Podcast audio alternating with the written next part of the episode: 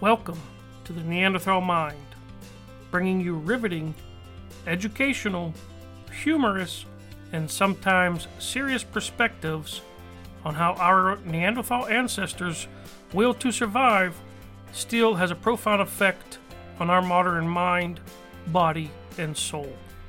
Take a journey with us as we roll back the clock thousands of years to discuss all aspects of our Neanderthal ancestors. All right, my fellow cave dwellers, if you're ready, let's get this wheel rolling. Now here's your host and the leader of the pack, Anthony Yocolano. Surprise, cave dwellers, and welcome to this pop-up episode of The Neanderthal Mind. I know I said I was going on vacation, and believe it or not, I am. But I had to get this episode in for a dear friend and an awesome guest that I know you will all be excited to hear from.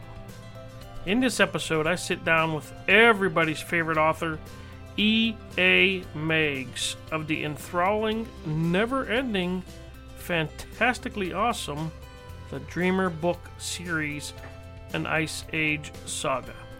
Just had to get Meg back on for her long-awaited and anticipated The Dreamer six, The Outsiders, now available on Meg's website, dreamer literary productions dot com, which you, of course, will be able to find in the show notes. I know my faithful listeners have been anticipating this release for a very long time. Well, it's here now, so go get your copy before they're all gone. All right, cave dwellers. Sit back, relax, and enjoy the show. I'll see you on the flip side. Hey, Meg. Hey, hi. Well, first of all, Anthony, thanks again for having me on. I really appreciate this chance to speak with you and to talk about my books and my projects. Um, talking about myself, that's always the hardest part of any interview because I'm never sure what people would find interesting. You know, I'm just a small town New England girl. I uh, grew up on Cape Cod, still live here. I don't know if you want to discuss more of my background as That's the completely conversation goes on. yeah, yeah, I guess we probably will. Uh, yeah, you know, I, you know, again, I'm sure quite a few of uh, of our listeners, uh, you know, know a good bit about you, and uh, you know, are always happy to hear, you know, where you came from and how you got here. So, um, so with that, so you're. You know, reading a bit about you and, and your web pages and everything, your life experiences have given you a pretty good perspective on how uh, our Neanderthal ancestors may have lived. Is there anything you can elaborate on that that uh, might lead you to that? Yeah, well, the variety of life experiences from uh, for four years, I had a, a job at the Museum of Natural History um, in Brewster, Mass. Um, I worked for Fish and Wildlife also for four years. I spent a year as a resident employee um, at a state park, um, which was, was actually a division of forestry. Um, I've done a lot of camping. I was uh, brought up by an outdoorsman, and um, camping was a, a part of my childhood. And um, even as an adult, I, I camped, not necessarily recreationally. Um, the area where I live is sort of a resort area. And once I went off on my own, and I was having a hard time finding rentals, especially in the summer when during tourist season. So I would just live in the woods. And um, sometimes it was just in the woods, and sometimes it was in a park. But uh, I would spend spring to fall living in the woods. It's that's that's like me with I, I love I don't know what it's the woods just give me just being in a forest or you know just around trees and you know uh, water just like energizes me you know I love it I don't I don't know what it is but uh, I love being out there like that. Yeah, I do too. Um, it's a it's a little bit different when you have to live in the woods. Sure. It's uh, it's a little less fun when you have to get up and go to work, and uh, come home from work, and you know have to get water and make something to eat. And uh, when you wake up in the morning and you oh, look outside the tent and there's a hard frost on the ground, and you're trying to figure out if you can get dressed without leaving your sleeping bag. oh, uh, but I, I still enjoy camping. I still love it. I nowadays, I, I prefer to camp with a few more comforts than I had back then, with just a little pup tent and, you know, what I could carry in my backpack. But but you're not as far as glamping, are you, as they call it now? I guess. No, no, I not a glamper. Anybody who ever saw my household, which is pretty rustic, uh, would never think I was a glamper. So, well, okay, so let's touch a little more on the uh, uh, your, um, uh, your your stint at the Museum of Natural History. What uh, what did you get to do there, or what you know? What were some of the cool and fascinating things you might have might have got to see? My day-to-day job wasn't terribly fascinating because I was um, I I my uh, title was Girl Friday, so they just had me do things that no one else had time to do, um, you know, whether it was uh, cleaning up an exhibit or putting uh, library books away because they had a, a huge natural history library there. Um, but there were times when the naturalists would take me out to um, accompany them while they were doing field work, um, take me out on the trails to the point um, where sometimes they had me be a tour guide on the trails to point out different things to people who were visiting the museum. Um, I should add that the museum had uh, miles of trails out in the woods, in addition to their exhibits within the museum itself. Uh, they also had some uh, wildlife there, mostly animals who um, Like there was an owl that only had one wing, a great horned owl, had been hit by a car and lost a wing, and it was just a resident at the museum. And um, other animals who were in sort of similar situations, they'd been injured and just be, uh, they couldn't be released into the wild. Between the uh, the naturalists kind of taking me under their wing and um, all the the wonderful things that you're exposed to at uh, at a museum of natural history, it was a real education within itself. Now, would you say that that experience or education, did that influence any of your direction towards, uh, you know, like the Neanderthal life, I guess you can say? It, it definitely piqued my interest in natural history um, in all its facets, you know, uh, geological and uh, zoological and uh, anthropological. You know, it just piqued my interest in the sciences, um, but I've always had a very strong interest in uh, nature. As I've mentioned, my dad was an avid outdoorsman, and some of my earliest memories, uh, being a real little kid, like three or four years old, um, was walking out in the in the woods with him and having him point out things to me and explain things to me. So it was just sort of a continuation. Sure. So your dad's been a pretty good Uh... guide along your path then, huh? Oh, absolutely. Um, and I would also like to mention that uh, today is his eighty-fourth birthday, and um, he's still active and alive and well. and, uh, well, happy birthday, Dad! Dad, from uh, you know all the all the cave dwellers. Uh, happy birthday from all of us. Thank you on his behalf. I'm sure he'll appreciate it. Um, but yeah, he's still my mentor even after all these years. So then all these uh, experiences and uh, you know, exposures to outdoors and uh, almost a primitive living sort of, you know, obviously not as primitive as it was back then. So uh, has that, or what else has helped you lead to what now has become, uh, I, I don't know what I'd even, it's become, a, a I guess, a, a living thing on its own is your Dreamer series. Huh? Do you want to Uh, talk a little bit about your Dreamers? Well, I had uh, aspects of my background that sort of lent themselves towards producing uh, books along those lines. Um, I never set out to write a string of books about uh, Neanderthal family. Um, it's just one of those things. Uh, I've been a compulsive writer since I was a kid, and when I get an idea for a book, it's not that I sit down with a piece of paper and lay out an outline and a plot and, you know, make plans. I just wake up one day, there it is in my head. And I just have this compulsion to write it. And uh, I'm, I become sort of a slave to the process. I have no choice. I, you know, it just has to, has to come out. So, uh, so yeah, in two thousand, February, two thousand fifteen, all of a sudden I woke up with the book in my head and I just started writing.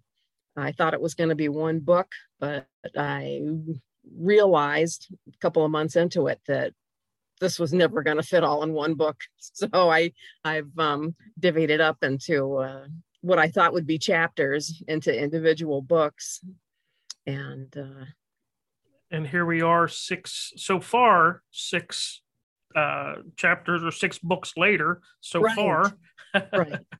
Yes. And it's uh, apparently still going. Is that correct? It's still going. Yes. I'm guessing there's going to be two or three more. Um, at least we'll, we'll see how things pan out, but that's the, that's the plan as of now. I'm going to continue to put out a book a year until the story's told. And that's that, uh, I guess, just based on uh, the story itself, huh? It's kind of just leading you down the path, huh?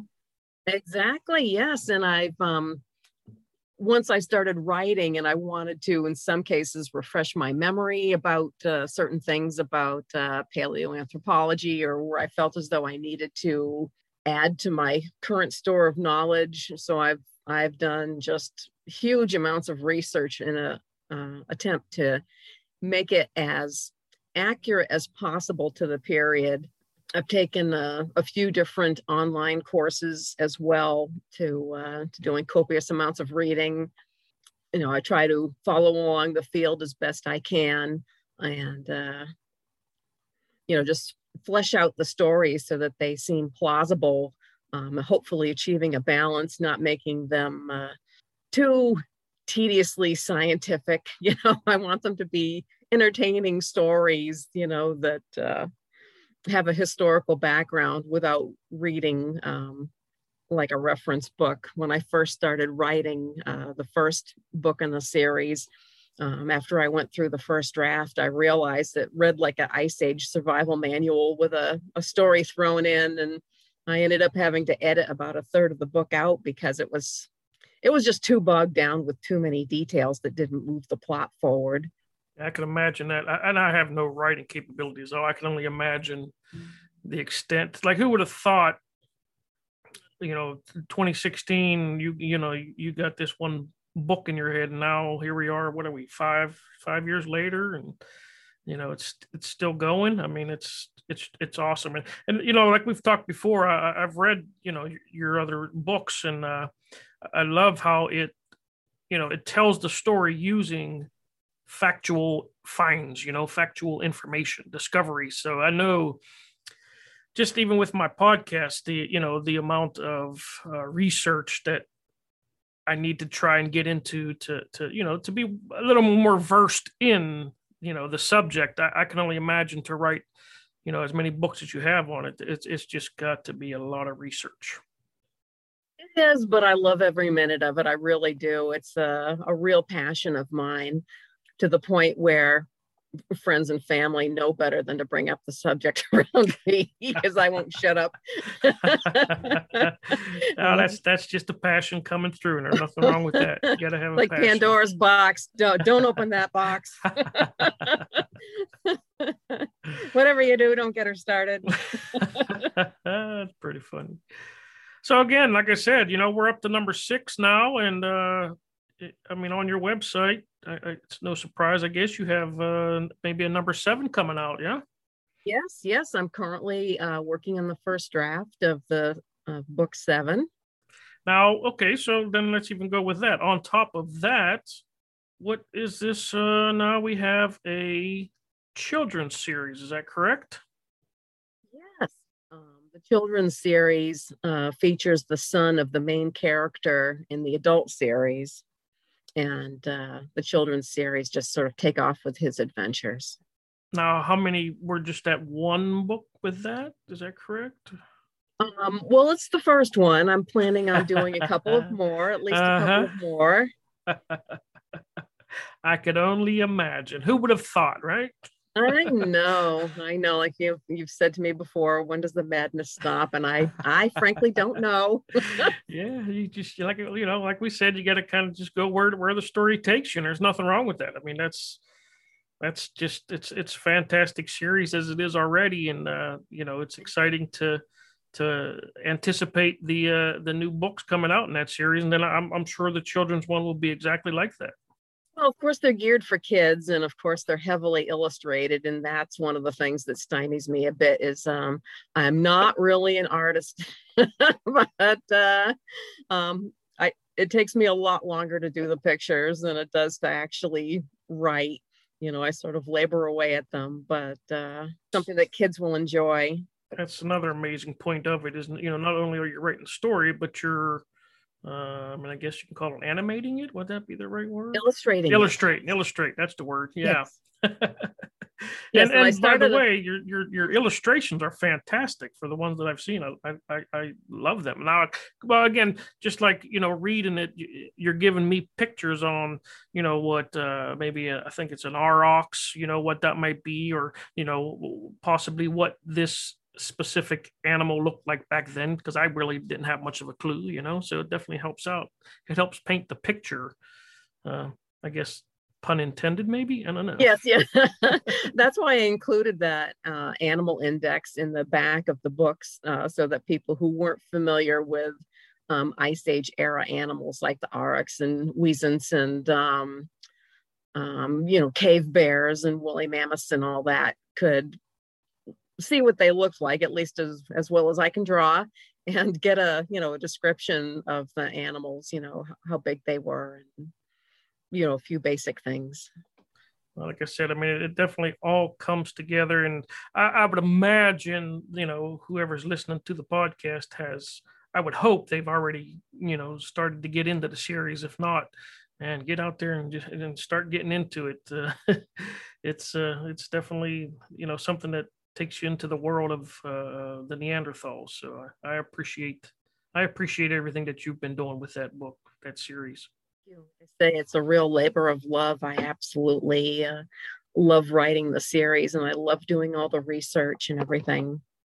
Well, so let's go on to, I mean, unless there was anything else you wanted to add about your series, was there anything I, I, I you know, that you would like to, to throw in there? Any, uh, The only thing I'd like to throw in is uh, just to thank anyone who's who's read the books for for reading them, and uh, especially those who actually reach out to me to to tell me what they think. Uh, I have the the most amazing readers, you know, who will take the time to send me an email or um, or contact me through my site or my Facebook page or something, and, and let me know that they enjoyed the, the stories and everything. And um, I just appreciate that so much. Um, being a compulsive writer, I'd be writing these even if nobody ever read them, but uh, um, it's so gratifying to have people reach out and tell me what they think and, you know, what they got out of it. I've had some um, interesting feedback from people who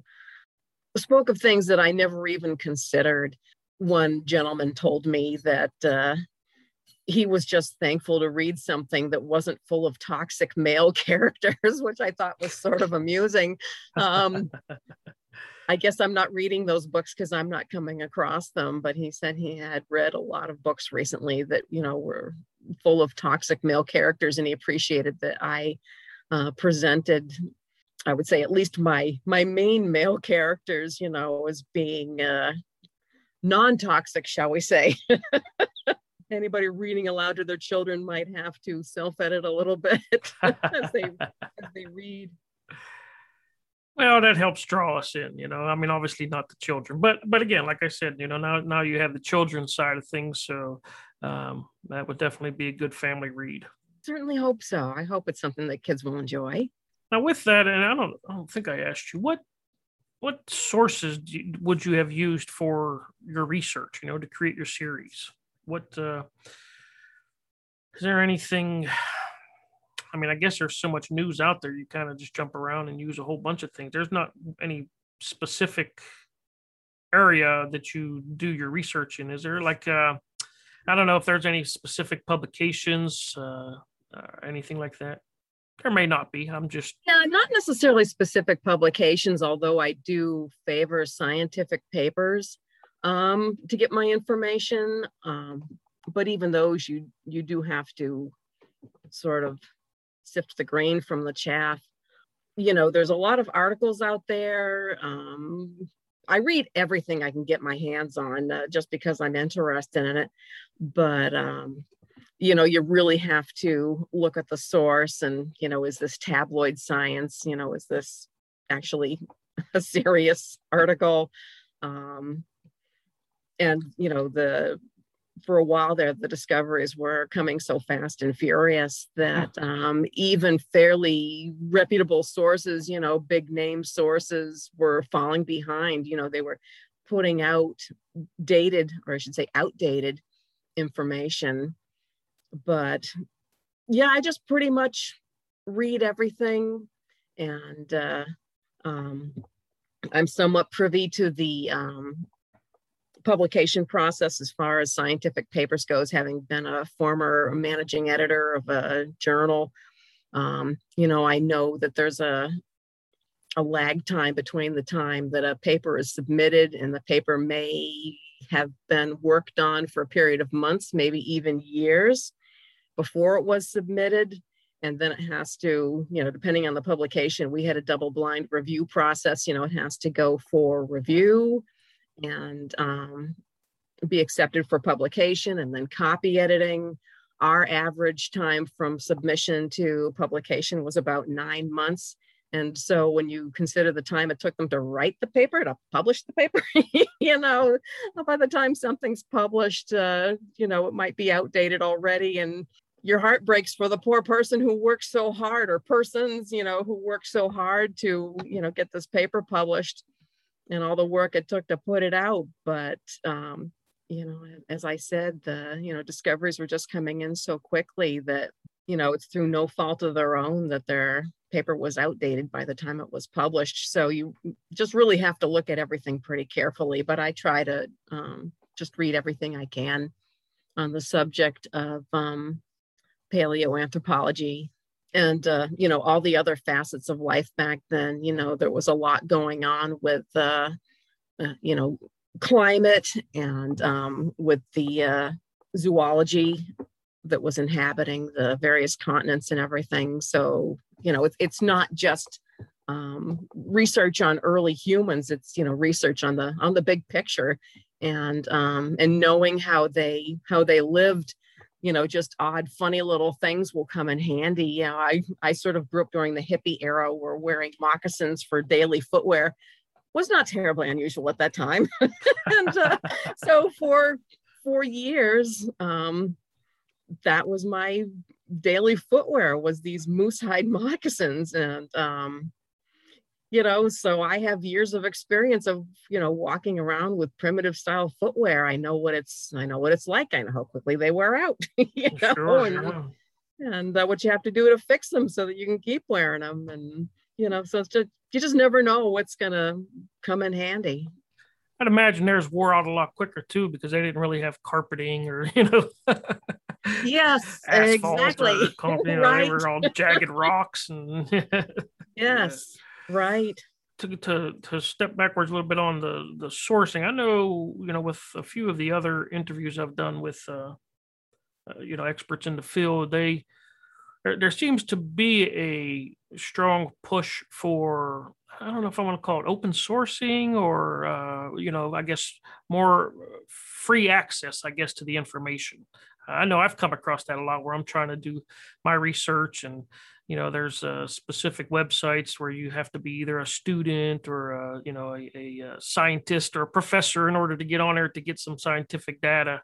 And uh, I know there seems to be, you know, with, like I said, with uh, some of the other experts that I've, I've spoken with, that there seems to be a push for more free uh, access, I guess you can say. I don't know what you... Right. No, I would, I would absolutely love to see that. I don't know how many times, you know, I've wanted to read an article and, you know, there's a paywall to, to access the whole thing. You know, you can read the abstract or something, but that's about as much as you can get. Right. Um, yeah. I also understand that uh, these publications have expenses, and, you know, that's a way of recover, recovering some of their expenses is to have that paywall. Um, you know, some some uh, universities and uh, some other um, entities offer free subscriptions to these publications so that you can, you have access, and uh, that's great. But for the rest of us, who, you know, who don't have uh, that kind of money, say, oh, well, I hope someone else publishes the same information in some free format so that we can access it. Yeah, and, and it's understandable. I mean, everyone, you know, every business out there has, every everybody has expenses. I mean, you know, it's hard to kind of just give the information away, I guess, in a sense, but uh right. Yeah, it'd be nice to uh yeah, it would be, I guess, obviously on my side of things as well, it'd be nice to have access to that. But uh yeah, well, hopefully in the future something gets figured out, which I'm sure it will. Um, that would be nice. Yeah. So, uh, so again, talking about how, you know, things change so fast, um, with your new book, number seven, um, ha- well, you may not have, like, uh, has there been any time throughout you writing your series that you've had to, you know, kind of re-edit it because something has changed? There's been, yes, there's been some times where um, new information has come out, and um, and I had to figure out how to write that new information into the storyline to to make it more accurate.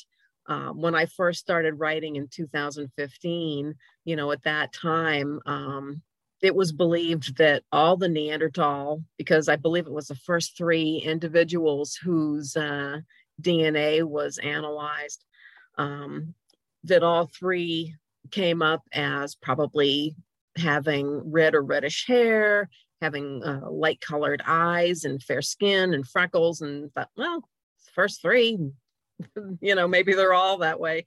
Um, so, you know, I started out my Neanderthal characters um, with that description.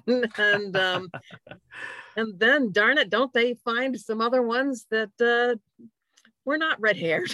So I had to, uh, in, in, uh, in the following books, uh, add in that there were Neanderthal with, you know, a variety of hair and skin tones, et cetera. That still would be kind of frustrating, I'm sure. And I, I'm, I'd imagine, and, and like we were speaking, it's like almost every day uh, I get news flashes that, you know, a new new discovery, you know, of Neanderthal, and it's just like, man, I, I you know, I think about you, and then I, you know, Rebecca Raggs Sykes, and you know, all the authors writing books like that. And I'm just like, boy, that would be so frustrating to to have to go back in and edit everything. So, but I mean, that's a good thing. It's actually a good good problem to have, I would think.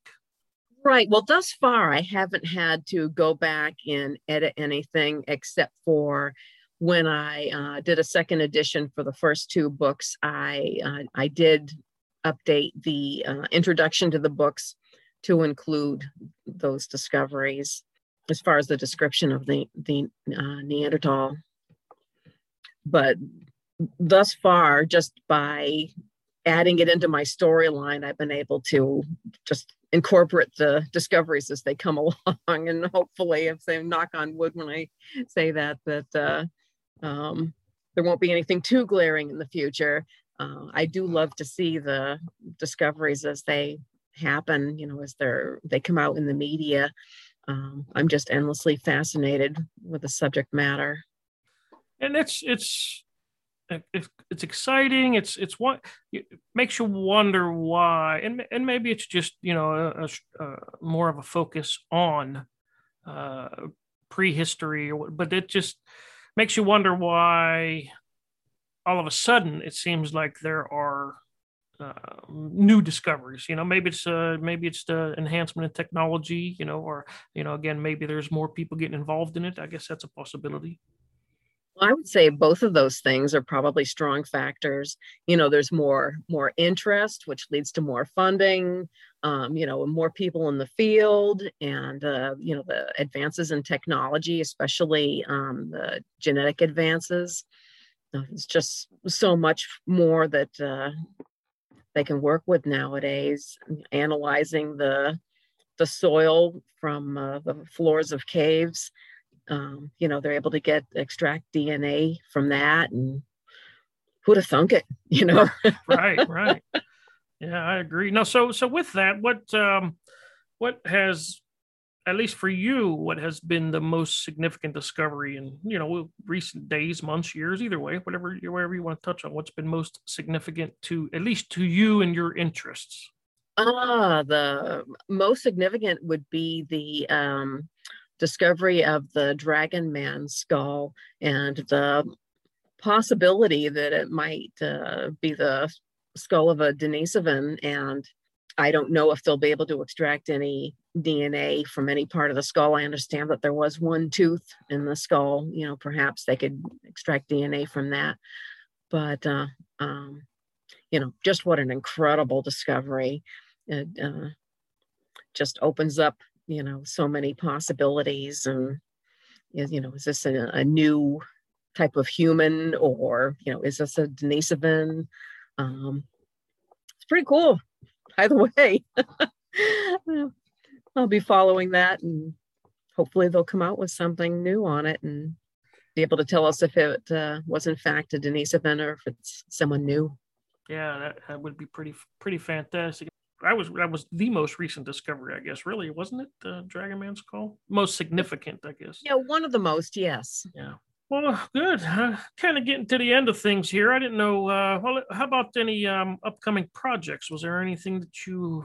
Well, I guess we've talked about a few of them. I didn't know if there was any other projects you had uh, in in the works, or you know, it might not be anything you want to just talk about right now. But uh, uh, you know, I guess like I said, number seven uh, next right, year. Yeah, yeah, number seven for next year. Just uh, you know, busy working on that manuscript and busy finishing up that first children's book. And um, now, so like, find...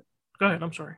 Oh, sorry. I was just going to say, getting ready to finalize the layout so that I can start working with the uh, printer on um, getting it in the exact format that he would like, because uh, there's a lot of back and forth with the printer. Always telling me that my uh, images have too many pixels. Well, tell him to get a bigger computer that can handle them, right? can't, can't mess with the flow of things, you know?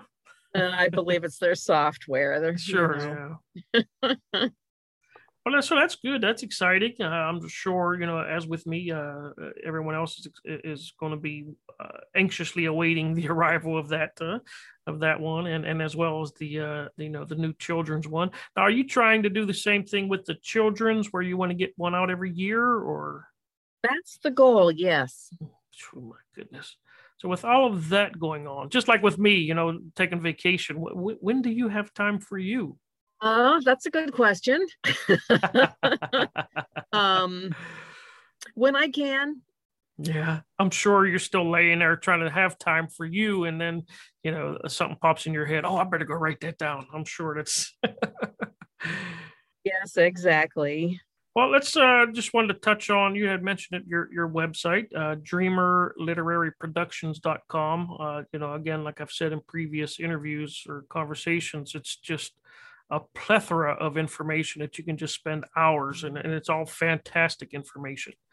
Um, is that something that you as well work on, or do you have anyone helping you with that? No, the the whole thing is uh, it's all me. You know, I uh, I do it all. I'm kind of uh, flying by the seat of my pants when it comes to a website. I had a little bit of website experience before I started, uh, before I created this website, but I've been learning as I go, and uh, just keep, keep adding to it.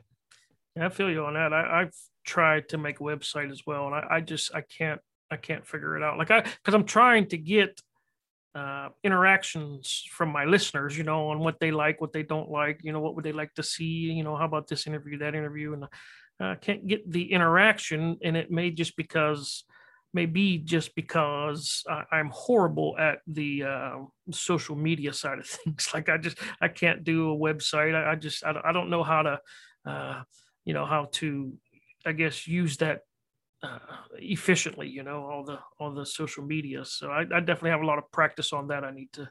I yeah, need to no, into. I I understand completely. I I feel your pain.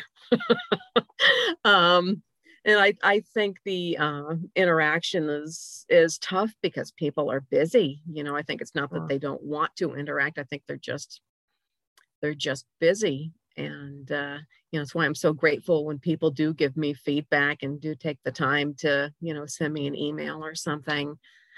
But, you know, I just keep putting stuff out there on my social media and on my website. And well, I, I recommend everyone take the time, first off, to read, the, you know, to, if they haven't, at least to get your series started, get into your series, but also, man, get onto that, you know, dreamer literary productions dot com, because it is, it is, it's got a lot of fascinating information, and you can get the books. And, oh, you know what? I, I also see now, and, and maybe I didn't see it before, but you can get uh, uh, apparel, maybe sweatshirts or.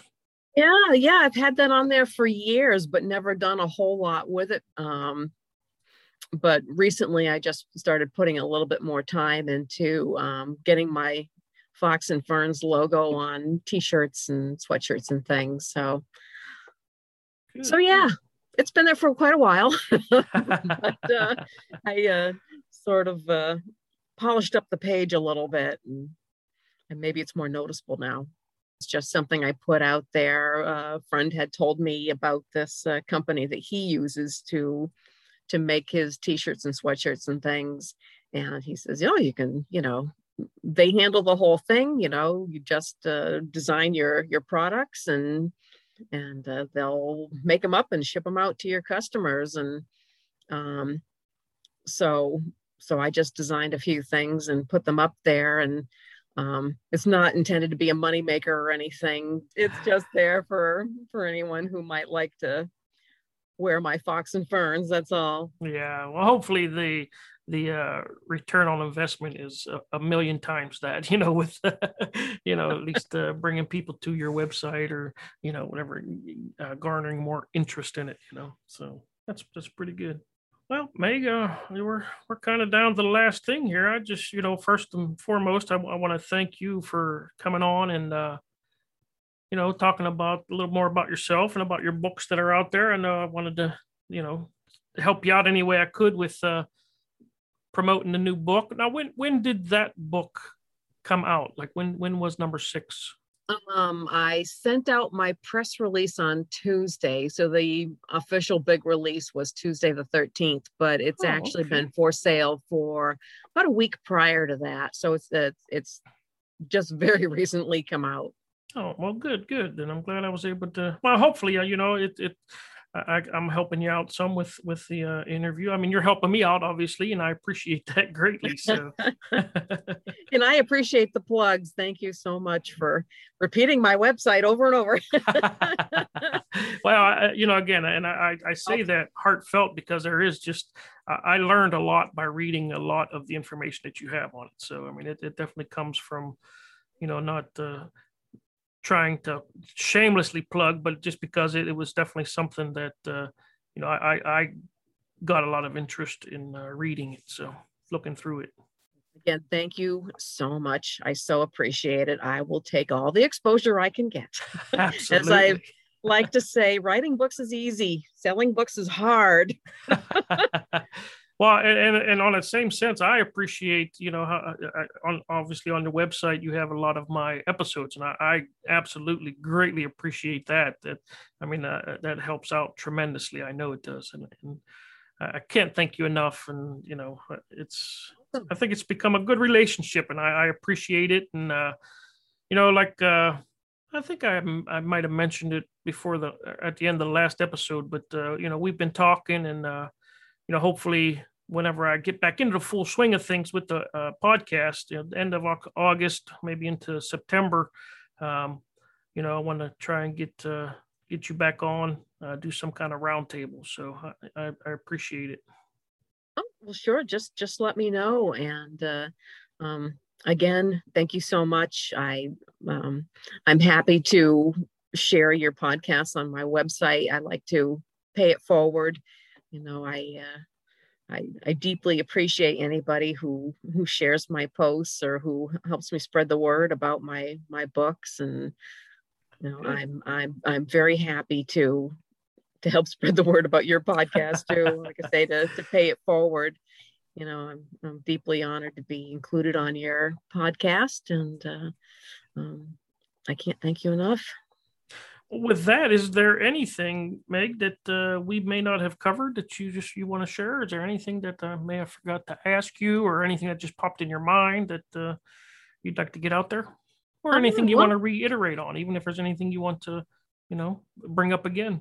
Yeah, well, the only thing I would like to reiterate again is um, in honor of my dad's birthday, um, because I, I don't believe that these books would be possible, you know, without his influence on him making me the person I am, and influence on my my interests and, you know, the direction my life has taken, and um, and a lot of the uh, qualities that he's instilled in me, um, you know, um, deep and abiding sense of um, honoring family, and um, being uh, Um, a good friend, and um, uh, having a, a deep sense of decency. You know, I try to um, include those things in the uh, the main characters of my book. You know, who certainly aren't perfect people, but they uh, they do honor their families and friends, and you know, they are basically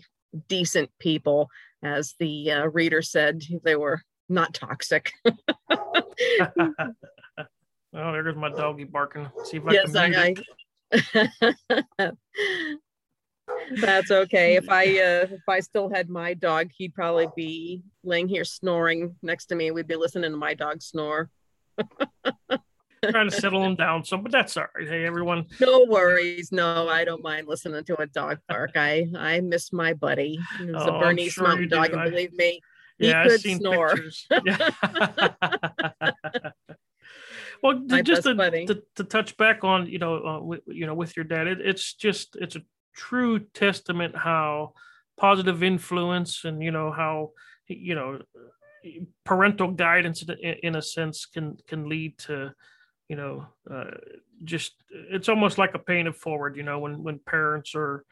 Uh, loving and caring and and, and uh, you know, willing to educate their children on different aspects of life, how, you know, now you're able to pay it forward to to the, you know, other generations, you know, and that was uh, because uh, you know, how your your parents were to you, and that's just a true testament on the importance of parental guidance, positive parental guidance. Right. In in family period, I was very, very fortunate to uh, be raised in a a very large, loving family. Um, there was a period where my grandparents lived with us and were sort of like the Waltons. um, and I just consider myself to be very, very lucky to have had a, a, a large, close-knit family, and uh, and not only family, but um, a, a group of very close friends. Uh, Um, book six is dedicated to my lifelong best friend. As a matter of fact, we've been friends since elementary school, which was a very long time ago now. And uh, we've been through a lot over the years.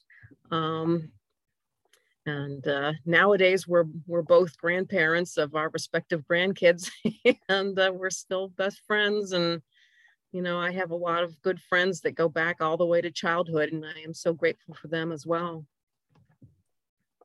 Yeah, it's, you know, I always talk to my kids too about, you know, my childhood, and I wouldn't, I wouldn't give anything, you know, back about my childhood. There was always neighborhood I grew up. There was always, you know, ten, twelve of us, fifteen of us, you know, we used to have football teams and soccer teams, and we'd be, you know, be able to play against each other, and just, you know, just being able to live life with that many uh, different influences, you know, kind of makes you, uh, I think, a better rounded person in life. But, uh, Right, right. And it also gives you a sense of grounding, I think, as well. Sure. Well, yeah, I guess we'll close out with saying happy birthday to Dad. Congratulations on making it to eighty-four, you said, yeah?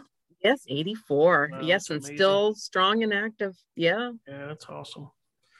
Well, again, happy birthday, Dad. And and and back to you, Meg. Thank you very much again for, uh, you know, this, uh, I know it was kind of an impromptu uh, conversation. You know, I wanted to uh, get you on and have a good conversation with you. And I, I think it turned out to be a fantastic one. And uh, I'm sure that our, you know, our listeners will, will uh, greatly appreciate the uh, impromptu conversation we've had. I sure hope so. And thank you so much, Anthony. Thank you so much for having me on.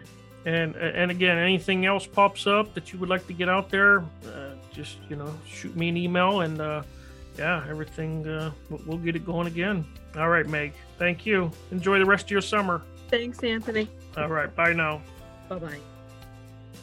Thanks for listening to the Neanderthal Mind podcast. Thank you for tuning in to today's episode. If you love what you've heard, please subscribe, rate, and review the Neanderthal Mind podcast wherever you download your podcasts. And if you know anyone that you think would enjoy this podcast as much as we hope you have, please recommend the Neanderthal Mind to them. Until next episode, my fellow cave dwellers, don't forget, leave your cave drawings and comments on our wall at the neanderthal mind dot com.